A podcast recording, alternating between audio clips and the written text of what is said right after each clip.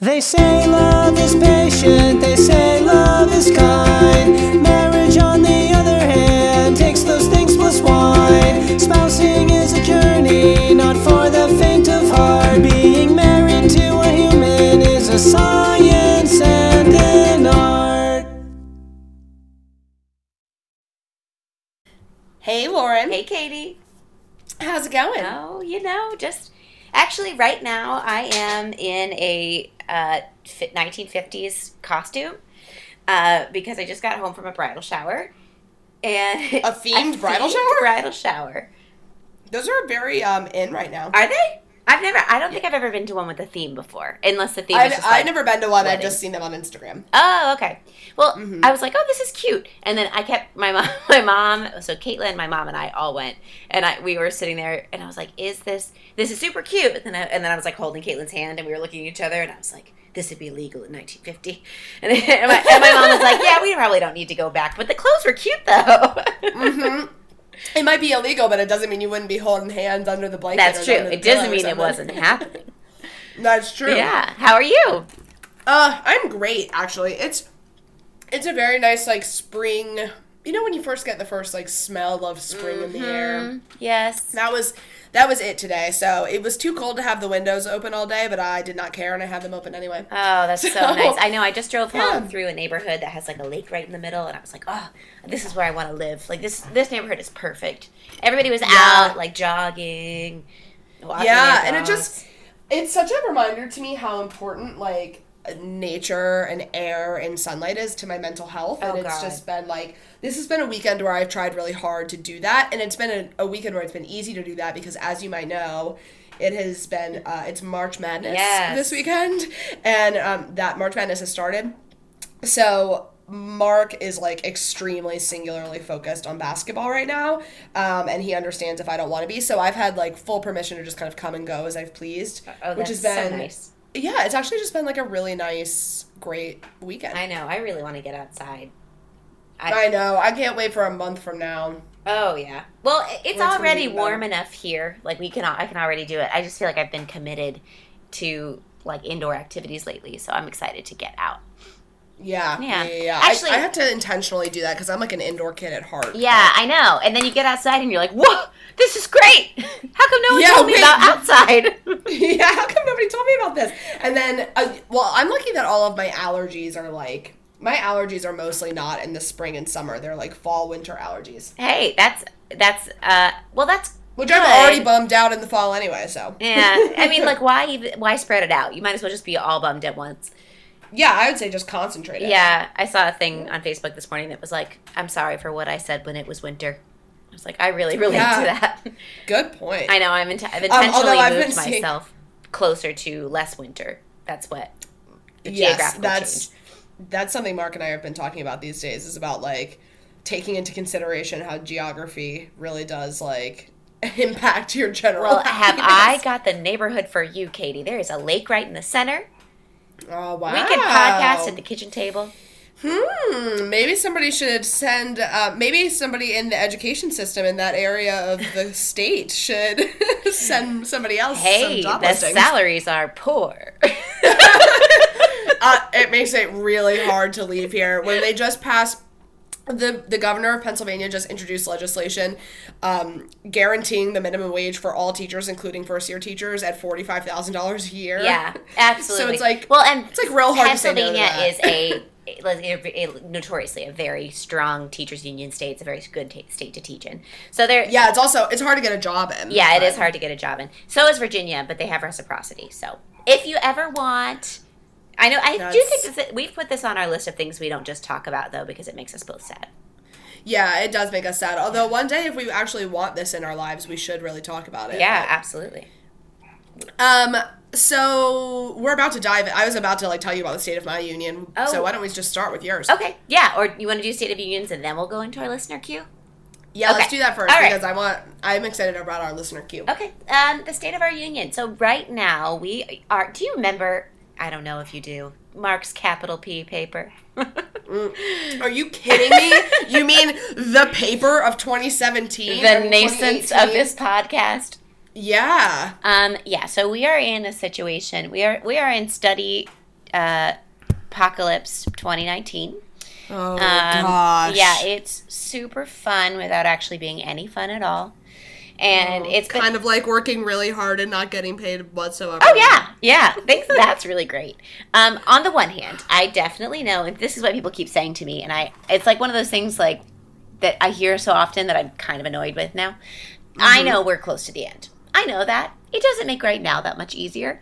Um, it's very she so Caitlin has boards to take and she'll take those after she graduates and her final in this class right now that she's studying for is a like a pre-board it's like basically the boards and so Yeah. it's a very important test for not only her like schooling but it's im- important for her to know that she'll be able to pass her boards and be a safe provider so she's very very stressed out she's also So it's like not just like a school thing, but also feels like a, A- reflection a on her as a professional. it's like a life work thing. Um, so, Right. and Caitlin is not, for all of her strengths, she's not super great at anticipating her needs or like anticipating situations. And so I tend to do a lot of, I tend to fall into the role of like social manager. And that's really hard for me mm-hmm. because I'm a social person, and just because you're studying doesn't mean my life is going to stop. And so then we get stuck in these situations where, like, she told me months ago she would come do a thing, and then now she can't do it. And I feel kind of stuck in the middle with that. And so uh, the stressor is a thing, but then also me managing the stressor is also a thing. And so it's a it's a mm-hmm. very good learning experience for us. For me, I think essentially I boil it down to I am learning to respond from a place of empathy when I'm frustrated. And that's very, very hard for me. Because to me, it's like this seems so obvious. Like I, I this we should have known months ago that you were going to have this thing coming up, and we didn't. But we should have anticipated it. But that's not helpful now. And so responding from a place of empathy, I think, is never the wrong choice. But also, it's very, it's really good. I need to practice it because I'm not great at it. yeah, man. I, I, you and Mark could uh, have a conversation about that because I think that there's knowing the thing of it. You're exactly right. Knowing the thing of it is like that's a problem. What Caitlin, how Caitlin respond, or how Caitlin does not anticipate her needs and doesn't plan ahead, and it causes issues. But ultimately, what's the bigger problem in terms of like your relationship to one another is how you handle those stressful situations, because you're gonna have. One of those things is like a, a small T thing, and I feel like the other one is a big T thing. Mm-hmm. You know what I mean? Yeah.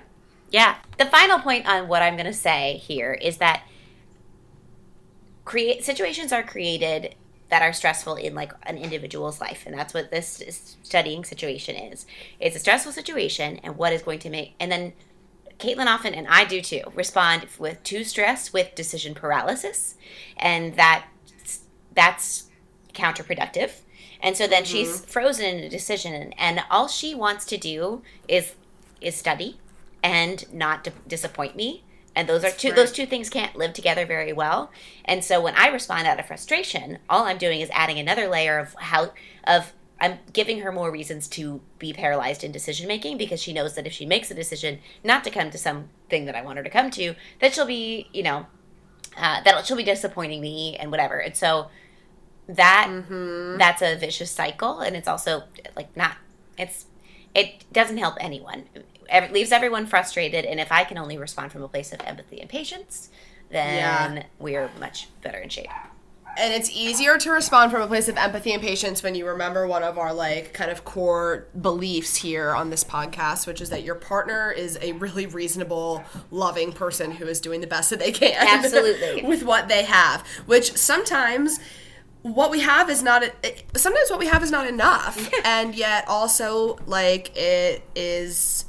what we have. and that doesn't mean that that person isn't enough. It just means that they don't have that That's- enough of that skill.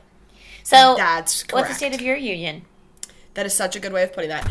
Um, so this is a little bit more like kind of um, macro, but one of the things that I've been really thinking about recently is security and like how I think just kind of in my my work to be a more present person for my emotional and mental health, um, I have started to feel a lot more secure in the places where I haven't felt secure in my my marriage, I think, and in my living situation. So specifically in Pennsylvania, like I just have been feeling really like I had the thought this week if nothing else changed in my life and I just lived in this apartment in this town with this person and this dog with these resources that I have for the re- and this job in this exact same place for the rest of my life, I could be happy here. Yeah. And that was a Yeah, really wow. nice thought. Can and like you imagine anything telling on top Katie of this, I that think is from plus. three years ago? Oh my god, if Three? Katie from three years ago might have believed it. Katie from Katie from one year ago. I moved about three years, or I moved. This was the December of my, like I moved two years ago. I moved in two thousand. Oh God, it'll be three Yeah. years and. But so three years, In it'll be right before yeah. graduation. So I think I would have been hopeful three years ago that this is what I would have been saying. But this time last year, I would have been, I would never have believed you because I was in such a terrible place. Right. So it's just nice to know. And like it also makes me feel like patient with regards to any other choices. Like there doesn't feel like any rush whatsoever towards anything else right now, house or baby or whatever, because I just feel like we're good right now. I feel content. Yeah. So, and it's been that's been really nice to be able to.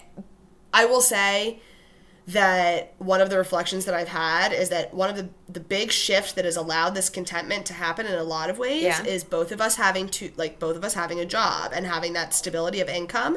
But what I've noticed is that our lifestyle has really not changed at all. Like nothing has really changed except for maybe the amount of money that we're able to save. Right. But what feels different is the we feel safer. Mm-hmm. But it's just a reminder that all of the anxiety and the angst that we felt before was created in our mind. It was about something that like it, we were never going to like we were always going to be fine. Nothing changed. We were fine in that moment, you know, like we're fine. And it's just a it's that's helpful for me to remember. Yeah. That the next time we're under stress to just hold steady. Like it's Yeah. gonna be okay. That stressful situations. I yeah, I think we've reflected Breathe through this it. before. Yeah, that just that like time is like it tells you it brings you the things you're stressed out about now are not going to be the same things you're stressed out about in 6 months or a year or whatever. Yeah. Also, brief note, capitalism and people who always live in that space of like not not knowing and feeling insecure and all that stuff. That's yeah. oof. Yeah. Well, and I wouldn't feel like that. Like, I, I recognize that there's a really big difference for me between feeling like I want my dream kitchen versus, wait, I can create my dream kitchen in this place where I'm living right this second. right, right. And, or rather, I can create the feeling. So, this is what I've been also thinking about recently. Like, I can create the feeling that I think my dream kitchen is going to bring me in my kitchen currently right this second. I don't need to have the feeling is not related to the stainless steel appliances necessarily. Right. the the feeling is related to something else. So, anyway, with that, having that attitude, like I have that attitude with Mark right now and feeling happy and present and like feeling settled has honestly made me like he's a lot more enjoyable to be around when I don't feel like I when I'm not looking for things that I'm missing out on, right? Yeah. When I'm not in a scarcity mindset, I'm able to see what I have in front of me. It's like gratitude changes things or something. Wow. Yeah. So that, I don't anyway, know about that. I'd have to see some studies. I I don't know. Yeah. Yeah, I don't know. It's like you feel good when you're thankful for things. Yeah. So, Weird. yeah, that's the state of the union. That's things are going pretty good this week. I'm in a good mood, obviously, you can tell. The sunshine's having a good effect on me. Yeah. Well, speaking of uh, sunshine, what are you consuming currently? I'm consuming water because it is the March Madness, and the beer that I was saving for this afternoon was consumed in a fit of celebration or um, mourning last night. I can't be sure because I'm not interested. Can't be sure because I don't give a shit. what are you drinking, Lauren? Um, I'm currently drinking a Mer- uh, Malbec, actually left over from my mom's book club this week. But the more Wine Club, you mean? Yeah, wine club. Which the more important thing is that Sandy has exactly uh, one Christmas wine glass, and it stays in our cabinet all year long. Because you know, what does Charles Dickens say about keeping Christmas with you all year? I'll keep it every day, or whatever. um, but the the wine glass says, "I'm dreaming of a white Christmas, but if the white runs out, I'll drink the red." I like that. See, that's a very I that's festive. yeah, she got it from one of her book club friends. Oh, yeah. See, I I got a text from some of the girls up here that I'm friends with this morning asking if I wanted to do a book club, and I was like, every single book club I've ever done has like Ugh. I have tried to be in, in a book club with you twice, and it's always been like I start, Oh I God, I read forgot half the book the once, second I drink. I yeah, I'm just not good at sticking to book clubs because I really want to do them in theory, Wow, like, but I just I need my space, you know. I really forgot about that second one. And the second one was just you and me and Caitlin, wasn't it? You came to my sure. apartment when I lived in the tiny bar- apartment. I'm pretty sure. And we had I the might have- couch, like all, it was a sectional and it was like L shaped. And we put them together and it made this like nest. And we sat in the nest and I think we ate like Thai food or something. That sounds familiar, Yeah. but also not familiar enough for me to know for sure. I remember the book, the book, the book was Afterbirth, wasn't it? well, that I definitely got you guys to read that book. No, I was supposed to be there that night, and I did not show up, even though I recommended that Oh, book to everybody. Elise, that, so it was Elise then, right? it was Elise. Yeah, I think Yep. it was Elise. That would have But been that a was a damn classic good me book club. situation. Yeah, classic. I know. That would have been a damn good book club, and it's too bad you missed out. It is way too bad that I missed out. Yeah. Anyway, speaking Anyway. of friends and things that Yeah. I don't know, this ready is a bad segue, list- but yeah, yeah, I know. we really need to practice our segues. Um, Yeah. Do you want? So here's our listener cue. I, I'm just going to read it. So, yeah, just read it out loud. what's worse in a strictly monogamous marriage? Sexual infidelity or emotional cheating? Hmm, is that it? That's the only question? I can really talk myself down both paths. And I bet if I know you, I bet you have a very easy answer on this. Uh huh.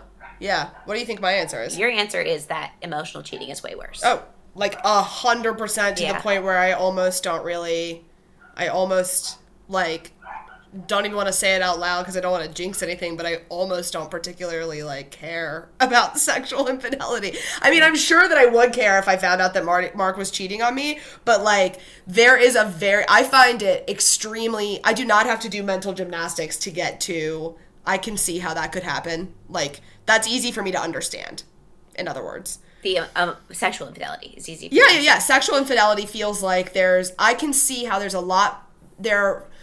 That is a lot easier for me to understand. First of all, and second of all, I think that there are a lot fewer. Um, like stop signs on there can be a lot fewer stop signs on the way to sexual infidelity than there are necessarily on the way to emotional infidelity because i think that once once you finally get to the place where you're emotionally cheating like that's Okay, a, a so- relationship you've built up Okay, so here's my my question then. Emotional cheating. What are the like?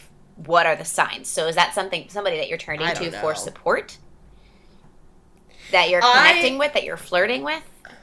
um somebody i think that has taken the role of your partner i would say for me i would start to feel guilty if because i have friends i'm friends with i mean I, I have a lot of relationships with a lot of men that are on spectrums um, and women that are on spectrums but i have a i would not feel guilty until i started thinking about them more than i was thinking about mark More once I started to romanticize them in my head. Okay. And I feel like you can there's just a really you know the difference. Like you would know the difference between like a romantic non uh, like a like a vibe, you know? Romantic. Yeah, that's true. But I don't know how to describe it, But but, it's like I- you, you know the difference when there's the vibe. Right. and like our our always and forever agreement is that if if one of us develops a crush on a, on a another person, the first person we tell is our spouse because there's so much in mystery and like sneaking that is, um that's dangerous. And and also usually not usually, but often we find that if we share it with each other, that that kind of takes the magic out of it and then we're like, "Oh, that person's just a person." You know? it's so weird. I had I I'm like working on this with somebody right now in a professional capacity about the idea of like just saying something out loud, like a thought related to a sexual thought related to some or sexual or romantic thought related to somebody else. Saying that thought out loud to whether it's like a close confidant like your friend who is supportive of your marriage or your spouse is like it like takes the power out of it right away, but keeping it in your head, it like pours like gasoline on the fire. Yeah, it's an echo chamber, like of It's an you echo and chamber. yourself, and you can convince yourself of anything, especially when you're not talking about it out loud. Exactly. Yeah. Yeah, 100%. So, but I feel just because I know I know a hundred percent with no question in my mind that I am capable of sexual attraction and sexual behavior without like without emotionally betraying with while still holding Mark as the number one person in my heart. Not that I would because I know that that is like that is an agreement we have a monogamous relationship. Like that is an agreement that we've made. We wouldn't do that.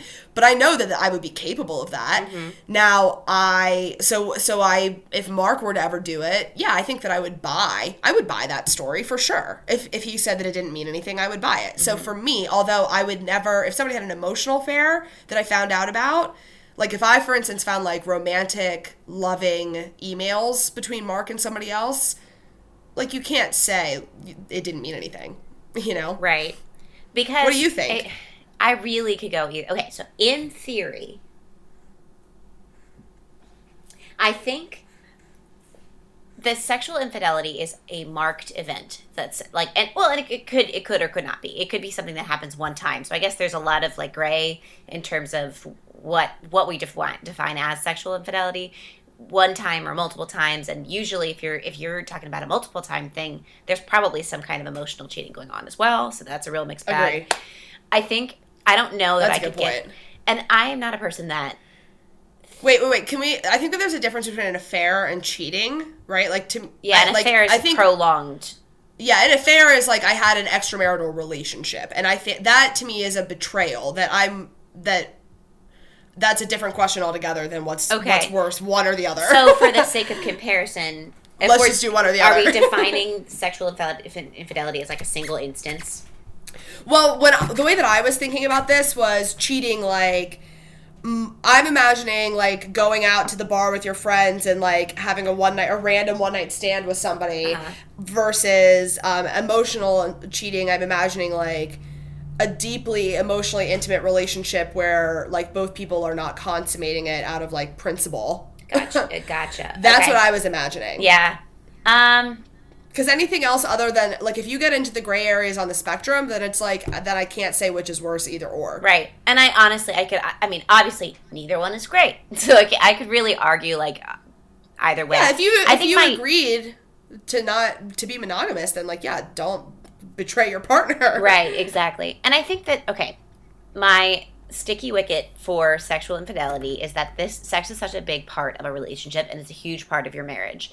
And so the knowledge that there has been some kind of, um, like a like someone stepping out on the other person without like that person knowing about it that's that affects that i think that would affect my like mindset around sex for such a long time that would be very very difficult for me to get over Yeah. That I, and honestly, all I those can't things- even imagine it. right So- all those things are off oh god no and we both married very very loyal people this is like very much an otherworldly kind of discussion um Right. that i think the emotional cheating it would be harder for me to define i don't know caitlin doesn't like anybody else anyway so like i i guess i could see I don't know. I really can't see either happening in my particular marriage relationship. But I mean, in my dating relationships, you know, those kinds of things existed. Yeah. I mean, honestly, I've thought before, like, like, what did Mark? Who was it that Mark was meeting? Oh my God. Mark has this track coach that he used to coach track with, who um, is a complete babe. Like to say that she is like, like hot in a thorough way is like an understatement and she's also like super cool and like really really smart and like the nicest person ever and like she and mark have the same hobbies down to the point where like mark has been talking about this like niche thing with this podcast that he listens to this like contest that they have on this podcast he's been talking about it for like two months now Uh-huh. and he found out while he was listening to the podcast the other day that this girl that he used to coach track with like submitted something for this contest Oh and like God. he like got so excited that he knew somebody and like they were texting about it and I was like I would not blame him if he would rather hang out with her than me. like I just really would not. Yeah. Like and so I that's the stuff that I've thought about, but it's always more about the emotional stuff than like the just like because I feel like for me there's there is a really big difference in our in our interests and I always there is an area of insecurity in me that like he really does wish like the one thing that he wishes was different about me is that he really wishes that I was like an enthusiastic Yeah, sports fan right. instead of like a reluctant like non-complainer. Yeah. a reluctant non-complainer. But Yeah. So Yeah. So yeah, so emotional cheat. So you so you're saying that you can see the emotional for- cheating part like eh, so for me like i could see that's that's a fear that i have more than what i'm saying is that that's a fear that i have not a fear that i have in our relationship but like when i think about emotional cheating it touches a fear that's deeper in me than whatever fear is touched by By sexual infidelity. infidelity. Yeah. I just- I think I have a sexual really- infidelity can be can seem random to me whereas emotional infidelity would feel like i'm not fulfilling a need of yours yeah. you know Okay. Yeah, that makes sense. what sense. do you think Yeah. i interrupted you Um, this is a really tough one. I think because I I think that because for me the sexual infidelity piece is more visceral, so I can Yeah. feel that in a way that emotional cheating is something that's really hard. I think it's hard to identify and hard to to name. I mean, I you it what's that the Supreme Court justice that says like pornography? I'll know it when I see it type thing. Yeah, yeah, yeah. So don't I, think know, when I you saw remember. when you know when something's you know emotional cheating, and I guess if I don't think about it in the context of my marriage and I think about it in like other relationships, I know what that feels like, and that's a huge betrayal as well. And it's also more frustrating because it's harder to say. Like it's very easy to say I'm fr- I am mad and betrayed and hurt by this sexual escapade, but it's harder to say like. But you crossed an emotional line. There's there's less like footing, I guess, for you to stand on. So that would be, I think, very frustrating. right, and it would be very hard to say like, yeah, yeah, yeah, yeah. There, especially like the less To footing is a really good way to say Yeah, it. pinpoint. Like, how would here's you say where it like, happened. Here's where the emotional and why happened. you feel uncomfortable about it and like there's not really we don't have eh, we definitely don't have like a cultural narrative about emotional cheating the way we do about sexual cheating Yeah, which is why which because is, I, I, think wonder because how often it patriarchy that we exists. Yeah, probably. And I also wonder how how how often does emotional cheating exist in a prolonged sense without eventual sexual infidelity? I mean, maybe a lot, but Um, I'm thinking about the world like what I do, Yeah. where because I'm thinking about emotional and like how often I have really emotionally intimate conversations with with men, and I was I like laughed a little bit because I was like literally all day every single day. That's like my job. Yeah, yeah. is to have, but and there I can see how people in my career, like I- I'm just speaking honestly here, like I can see how people in my field who are not paying attention can easily slip into emotional like irresponsibility. Yeah. And so I can see how you could do that in a relationship too, like in a marriage. You know? right. And I guess Slipping into people don't always go jump, make that jump because that's really clear.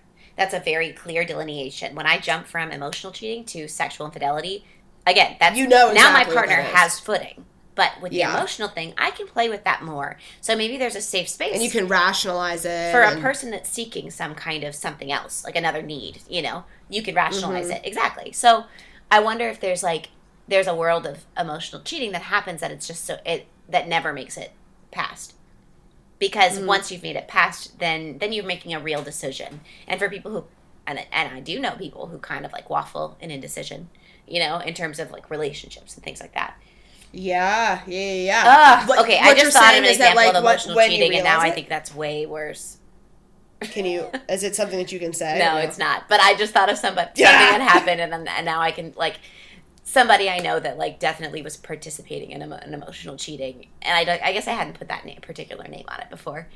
Right. But like right, I guess right. okay, so the way that the one that the reason that one strikes me is because that person was checked out of a relationship emotionally, you know, Mm-hmm, mm-hmm. and you can be sexually in, in infidel infidel a sexual infidel. You can be sexual infidel.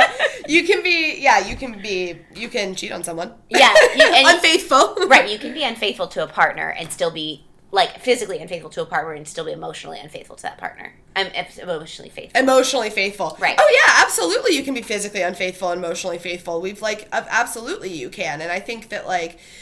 I just think that there's a lot of other reasons. I think that if I believe in my heart, like, I would be pissed if like Mark and I have agreed on monogamy, and if he like went back on an agreement, I'd be pissed. Now, and everybody knows that if either one of us is gonna do that, then it's not gonna be Mark. No, right, exactly. But um, and I wouldn't, but like because it's very important to not do that to my husband. Right, exactly. Um, but I also, but I know just like as a scientific fact that sex and sexual behaviors so like kissing and beyond fill many needs far beyond like emotional intimacy and like I don't know, like how many times in college did I like get drunk and make out with somebody on the dance floor because it felt fun to have someone's face on my face? Like, you know, I could just see Yeah. like I can just see that like I, I can just see myself being much more conciliatory with a like something casual and whoopsies.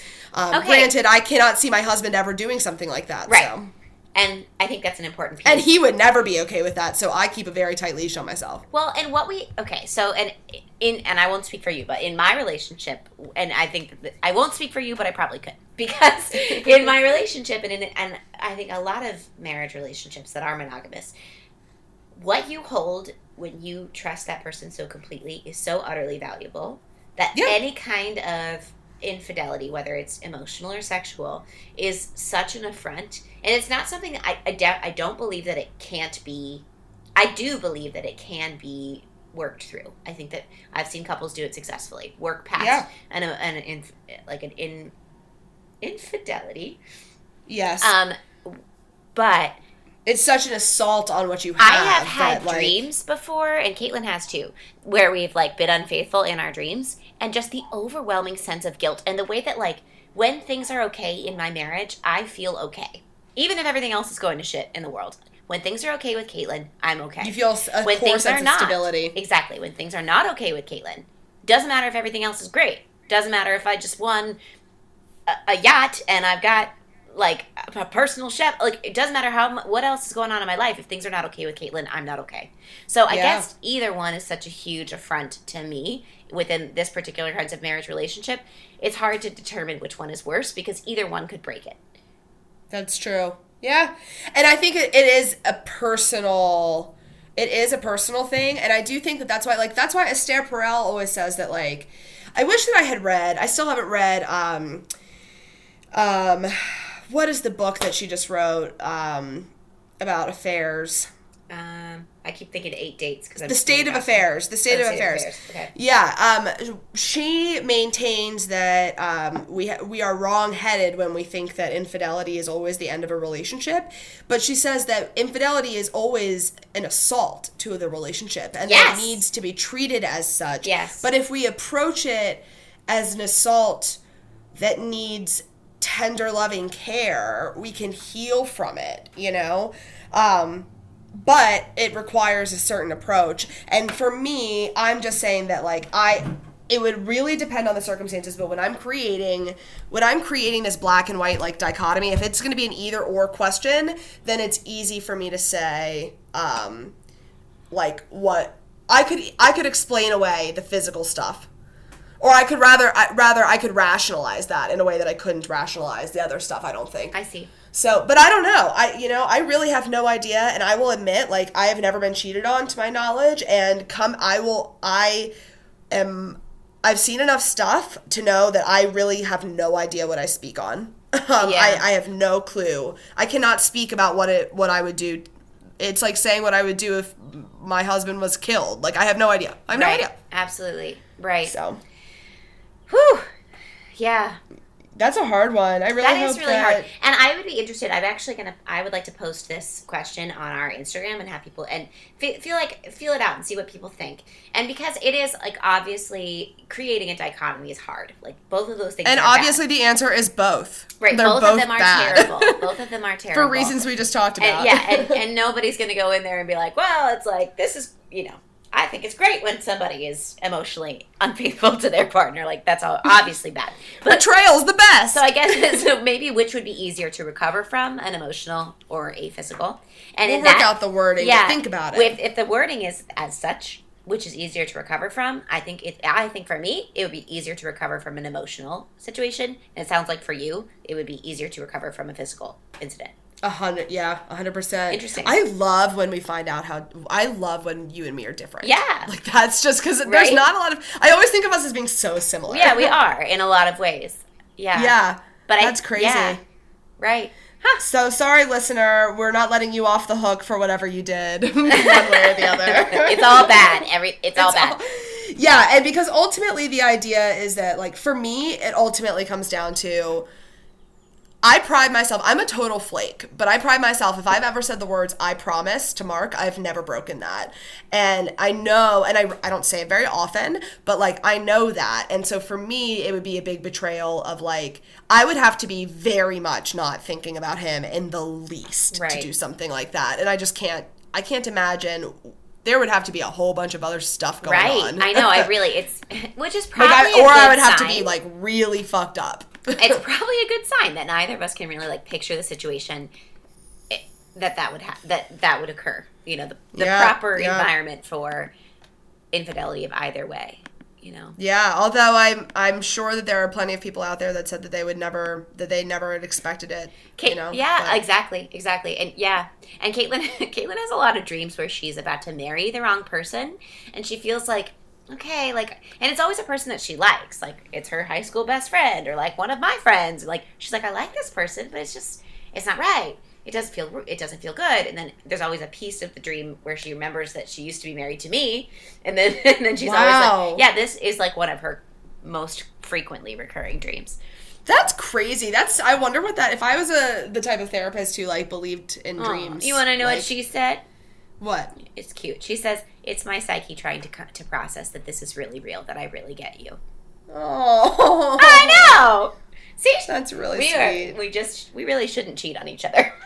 That's really exactly. I was, you know, we were kind of on the fence before, but Oh, well, okay. So speaking of things that we should and shouldn't do in our relationships, yes, Man, now you know what? The power of the mind to create physical sensations. I feel like I've got spiders crawling all over me, Oh, me now because of the spider that I saw on the wall earlier.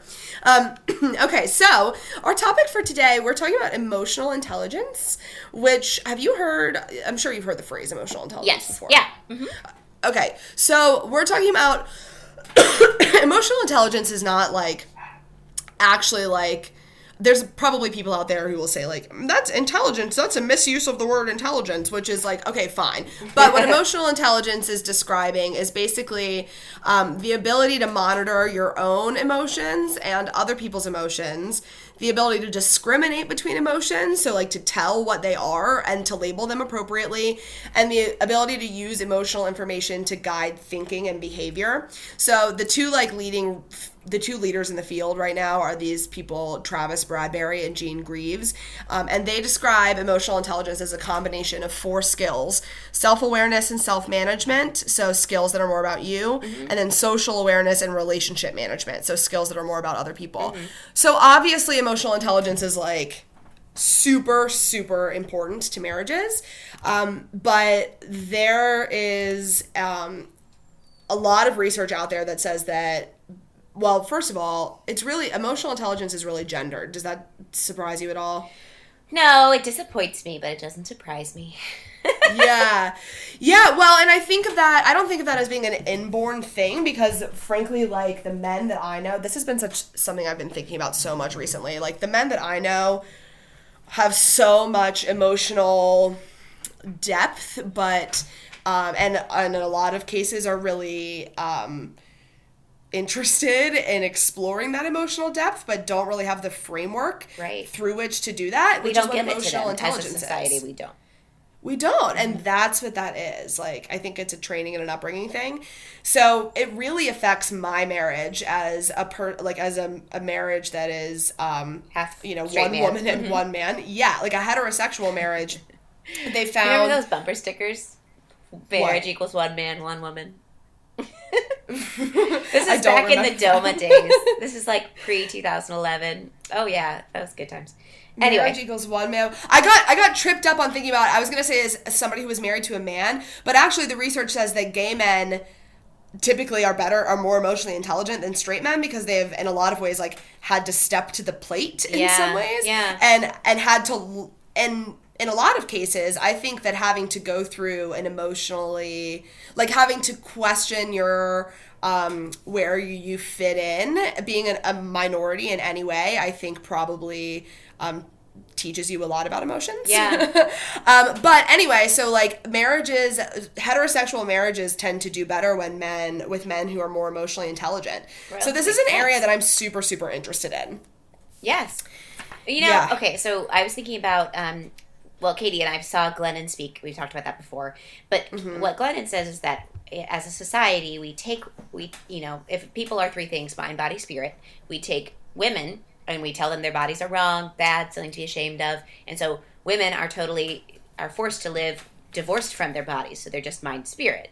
And then with men, we take, you know, men and we tell them all their emotions are bad and you know those are bad and so they have to divorce themselves from their their spirits right so then we've got they're both both parties flying with a, with a wing missing and then Right. then they marry each other and then we have all of these these complex dynamics that come out of that because of the way that we are socialized which i think is a really um, enlightened perspective and it's just Yeah. it's important to understand that that's a starting point because when you're having those conversations we need to understand how social cues social norms and uh, play into the way that we've developed our, our emotional intelligence Yeah, absolutely. Well, and it's frustrating for me because I, you and me were both raised in households with high levels of emotional intelligence. Mm-hmm. And if only because, like, you had an, a very emotionally intelligent mother. Mm-hmm. I had a mother who was really like we definitely talked a lot about emo- a lot about emotions in my house. I both of us are emotionally intelligent people and I do emotional intelligence for my literal job. Yeah. So this is an area that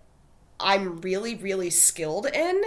And I, it also happens to be my area of interest. So, in addition to being skilled in it, I also actively try to get better at it. Like, I'm always, this is my area of interest. Mm-hmm. So, that is something that, in addition to having the social cues, I bring to my marriage. And then my husband is somebody who did not grow up in a house with high, he grew up with in a house with high levels of positivity, Right. which is not to be confused with high levels of emotional intelligence. Because again, just to reiterate, emotional intelligence is about being able to understand the physical, emotional, mental, spiritual experiences of emotions, being aware of them as they happen, and then being able to articulate them. And then not only that, but being able to understand where they come from. That's also it's the difference between to illustrate this. I'm going to use a metaphor that I heard on a podcast from like a like a Buddhist recently, um, whose name I now do not remember. But she said, if you approached a dog in the woods and the dog lunged at you and was snarling, you would be like probably think that that dog was, you know, rabid or rabid dangerous. or uh-huh. dangerous, right? But if you approached the dog and saw that the dog was had a trapped in a bear trap, had its leg trapped in a Mm. bear trap, you would shift and you would instead think, "Oh, that dog is in pain." yeah right? Yeah. And so it takes an understanding of emotions. It takes an understanding of how emotions work and function in order to be able to interact and have healthy relationships with people. And I find this coming up all the time in my marriage because there's such a all of that talking about my high emotional intelligence was not just me bragging. My husband, I think, is somebody who is a man and also grew up in a household where it Pretty wasn't sure. necessarily yeah, pretty sure. He grew up in a household where it was def- surrounded by other men Right. Emotional communication was definitely not actively modeled for him. And so we come across discrepancies in emotional intelligence or like this causes issues often. Like an inability to understand specifically how mark is feeling. There's a big difference. I found one of the th- one of the things that i found to illustrate this which i think is really helpful is that there's a really big difference between saying i'm sad and saying i'm grief stricken or i'm melancholy mm-hmm. or i i feel heavy you know there's a really or i'm angry versus i'm pissed off at you versus i'm feeling misunderstood and betrayed. Yeah. You know like those are really different things to communicate. And i find myself like not understanding when mark is really trying to communicate something. Right. Well and often that just comes from being the specificity of the language. And being able to to make that distinction between i'm i'm angry Well, it's matching the language to the specificity of the emotion, you know? Exactly. Well, and I think a lot of times as a society, we only give men space to be angry, and that's the only thing that they're allowed to project, the only emotion Yeah. other than like just general neutrality. You know, like Yeah. you're feeling something, and like I definitely have men in my life that that only know how to project anger, and a lot of times. I mean, it, it's taken me a long time to realize that when that person is projecting that anger, that's really that's that's the that's the dog in the bear trap, and Yeah. and fi- and that's and it's like that person doesn't even know that mm-hmm. because there's That's not so true. emotional intelligence. I think is probably one of the most when you're dealing with somebody who's being difficult. I- I am shocked, even just in like my professional life, how few people really have skills in the area of emotional talent intelligence. Yeah, that's so true. You know, and I, I, well, people who don't understand the impact of their words, that is an example of low emotional intelligence. Mm-hmm. You know what I mean? Or people that don't. I often think about people who do not show emotional intelligence, and this is going to sound like a, an annoying millennial thing to say, so I'm sorry to any people who are generations above millennial, but. I notice a lot of emotional intelligence issues in emails, like people that don't mm-hmm. don't take the you cannot have tone come across in emails perfectly, Mm-hmm. but there are things that you can do to make an email like seem like to to seem emotionally intelligent in an email. Right. Um, and and I I noticed that so much that people seem to not think that it matters, but emotional people talk a lot about emotional intelligence in business worlds because you have to be really emotionally intelligent in order to frankly manipulate people and like get things from people. Yeah. Oh my god, yeah. Because you need to be able to read your client or your customer. You know. Yeah, exactly. Um, exactly. Did you get the marriage minute last week about emotional agility? Oh my gosh. Um, I probably did, but I didn't read it. Say what? Mm, It's tell so me good. about it. Okay, so this this fits in. It, emotional agility is the ability to apply the right emotion to the right person in the right situation at the right time. Yes, yes, yes, yes, yes, yes. So it's the next step of emotional of intelligence, being able to understand your own emotions and respond to your own emotions, and then also being able to communicate those emotions to the right person at the right time. Like that agility, that's a skill that even less people have. I just had a conversation at work last week about a scheduling thing, and it was a very like not. I went in with like, oh, let's talk about this scheduling thing, and the person responded with such fury that I was like very taken aback and I was like, whoa, this person is not practicing emotional agility. There's something Yeah. else. this is not about the schedule. Like this the, you know, I don't know where and and but having an understanding of everybody else's like kind of read on emotional intelligence and and or emotional agility can help you kind of process some things because there's a time as a younger person that I might have been very offended by that.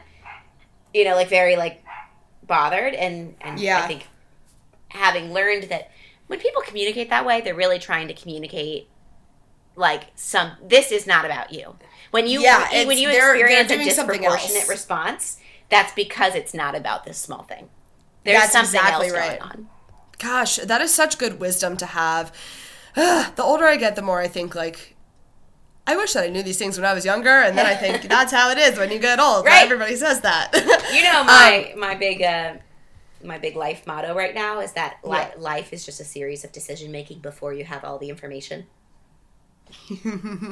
I love that. Mm-hmm. I have you heard? Um, that reminds me of my other like a, another favorite thing that I like from recently, which is that um, anxiety is just believing conspiracy theories about your own life. Yes. Oh my God. Yes. like you have no information, but you believe it very fervently. right. Yes. Oh my and God. in fact, probably nothing has actually happened. That um, okay. I'm really gonna take that with me this week. That's gonna be my. uh it's just believing conspiracy theories about your own life. I'm so glad that resonates Yeah, with you too. Well, so I the emotional agility thing and being able to understand other people's capacity. First of all, here's the caveat to this. Listeners, take it from me. when Ooh, we got Miss K on the line here. I can pull your yeah, pull your seat up closer and listen to me when I say that when you point out to your partner that they're caught in an emotion in a younger emotional state, like say 8 years old and that it's not their fault because they were never taught how to be emotionally mature, they're probably not going to take that very well.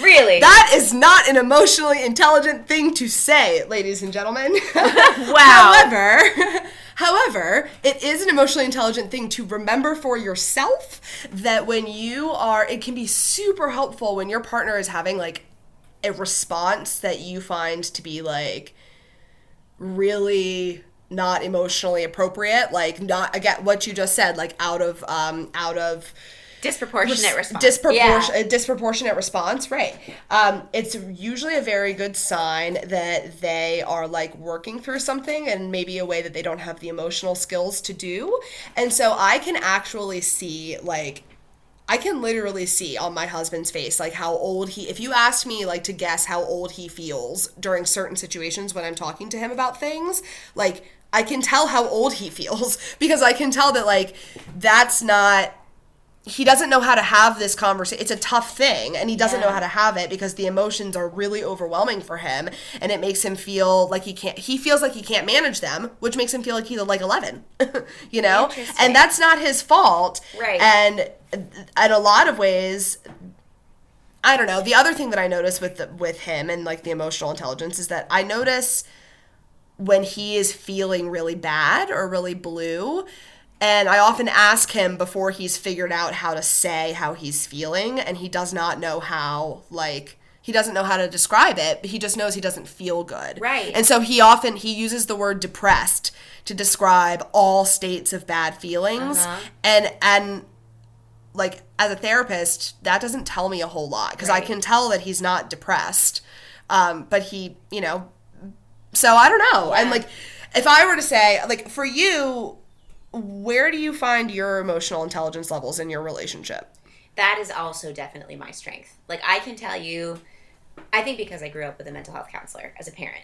Like, I, That's part of why you and me are friends is that we like love emotional intelligence. yeah, exactly. And I, I generally, as soon as I know that emotions are messengers, and that as soon as I feel something, that there's there's.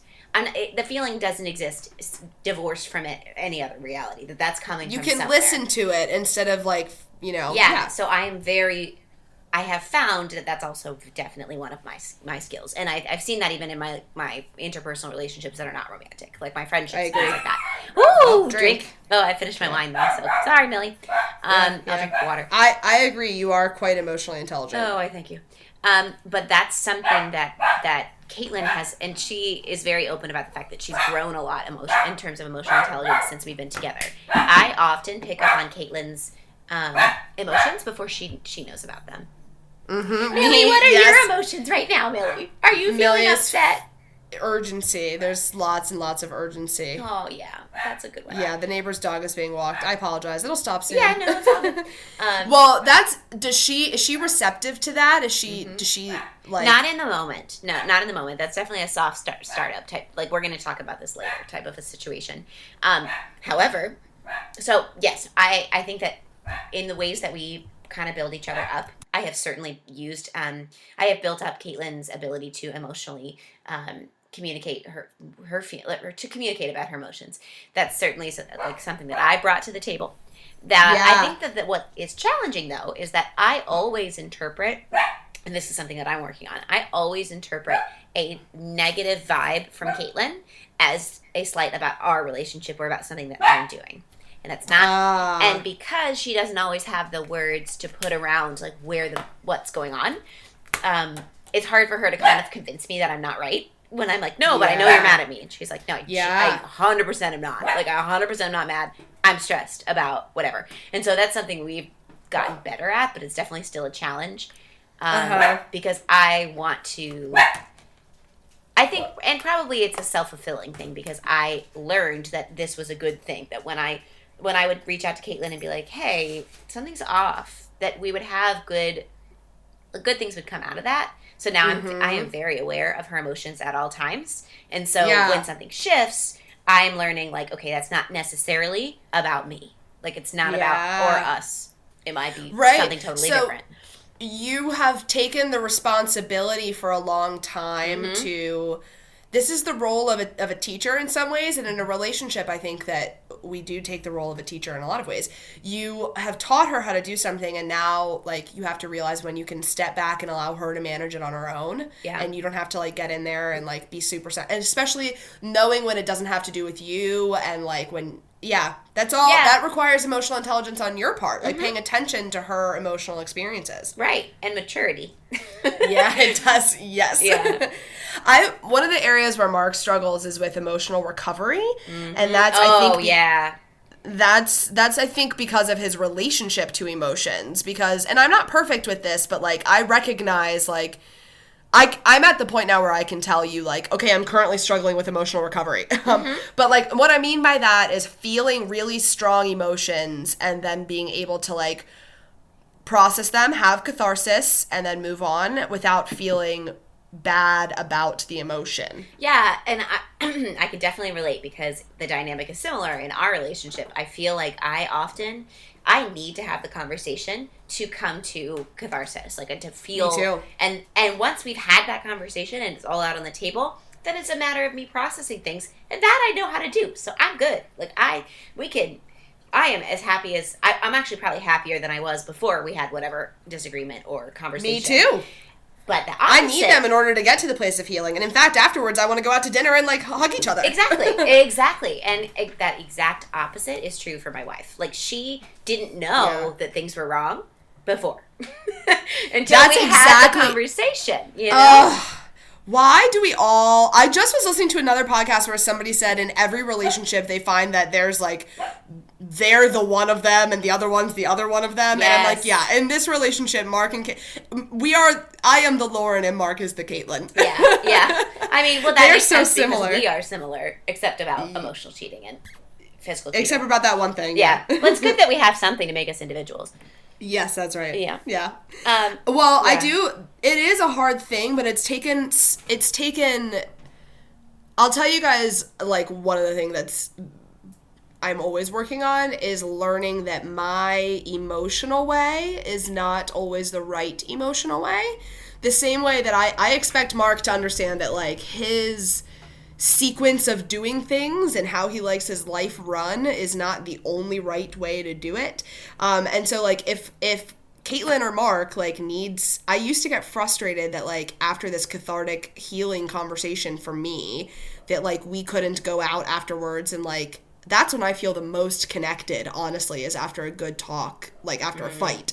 yeah, is like yeah. uh, that's when I feel the most connected.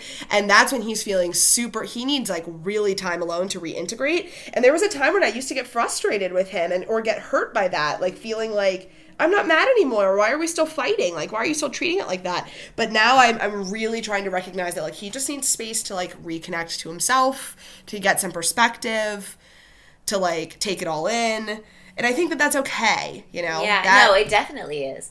And it's a good experience. It's definitely okay. And it's a good experience for us as the, you know, as on the opposite side of that spectrum to learn to accept and support our partners when they need Yeah. that time. All right. So, um, well, so emotional intelligence, just like everything else that we talk about, Lauren, emotional intelligence is like one of those things that we can dive deep into for forever and ever. But there's this awesome article that I found on it that I will post in the show notes that um, I find to actually be like a really helpful one um, with concrete tips on how to increase emotional intelligence in your marriage. And um, I would say that the number one tip that I have, and the number one tip from this article too, is that increasing your emotional vocabulary and becoming aware and familiar with your physical experience of your emotions. So like uh, becoming aware of your emotions as physical experiences. So when you're feeling sad, literally pausing and asking yourself like how am I how is this manifesting in my physical body? Um, that will really help you to increase increase your emotional intelligence because oftentimes our body is registering things like a hundred days before our head is. So Yeah. Wow. yeah, That's true. Thanks for letting me talk about one of my favorite things in the whole wide world. yeah, I, I think this is not going to be our last conversation on this topic. This is a, a really fascinating, wide Yeah. expand. It, it it really does encompass like such a large ex- part of being a human and relating to other humans. Yeah, and it really it makes sense to me why successful marriages have emotionally intelligent spouses. Like you mm-hmm. have to have in a marriage that is not like a traditional like or like a like a full-on business arrangement or like a marriage where like you it has like a kind of a suck it up type of a mm-hmm. undertone to the mm-hmm. marriage. Emotional intelligence is crucial because if you're going to have any kind of like a relationship, you have to understand how each other moves emotionally. Absolutely. So, And if you don't have emotional intelligence, it doesn't mean you aren't going to argue and resolve things. But if you're not fighting about the right things, if you're not arguing about what you're really feeling, if you don't know, if you mm-hmm. don't have emotion emotional intelligence, there's no way for you to know why you're feeling that way. So that Yeah. problem is not resolved. The next time things come around, even if the partner does what you ask them to, maybe that's not what you actually really needed. Yep. Yep. So many problems can come from like misinterpretations or like um simply like not understanding what is happening with you. Yeah. and it's it's just and this is also like a shout out to like one of the key things if you have little kids one of the key things that you can do is when you're when they're having like really strong emotions point out to them you're feeling frustrated right now Oh, God, yeah. and where is it like how do you know you're feeling frustrated ask that like before you help them to fix the problem because I know if you if anybody I'm anticipating right now what my husband would say to this. Well, them knowing what their emotion is doesn't fix the problem. Okay, Uh, these are two different issues. Number one, I'm not yes, sometimes it does. it really does. Yeah, that's sometimes true. they just need Yeah, a word right. for it. Oh, frustration. Oh, Yeah. fear. Oh, sadness. Yeah, Yeah. exactly. Sad. Right. Exactly. You're that makes you're exactly right, Lauren. Knowing what something is puts us in control of it. First of all, and second of all, I'm not saying that we're not going to solve the problem. We will solve the problem. But if you say, "What is it? You're feeling frustrated. How is it that you know that you're frustrated?" Well, they're going to say, "Oh, I feel frustrated because my hands are clenched and because she did something wrong." And you know, you're teaching that's literally teaching them emotional intelligence. And one day they will be able to call you and describe the very complicated kaleidoscope of emotions that they have, and you will understand them clearly because you taught them to be emotionally intelligent. Yes. Yes. That's my Start that's my early. spiel on that. Start early. Yeah, especially with your boys who are not going to get that socialization training from the stuff that they watch out Anything in the wild. Yeah. mhm. Yeah, if you because even boy play is more about physical movement and girl play is about emotional movement, right? Like the same way we do a really good job encouraging girls to have physical play in their childhood, and I think that we need to push. I'm I'm on a soapbox now, Yes. but emotional play is just as important. Absolutely. it really is. Yeah. Anyway, out. um, I'm recommending emotional intelligence for small children. What are you recommending this week? Okay, I'm really excited. I actually have two recommendations. No- I do too. Okay, great. So one of them has probably been talked about, so I'll start with that one. Uh, Russian Doll on Netflix. You- I watched like two episodes of it, and while I was getting ready in the morning, so I need to come back and revisit if you're going to recommend. Yeah, it's um it's very good. It's also I think emblematic of the feeling in our I think in our society and the people that are making media right now, there's a lot of talk about the afterlife and mm-hmm. morality.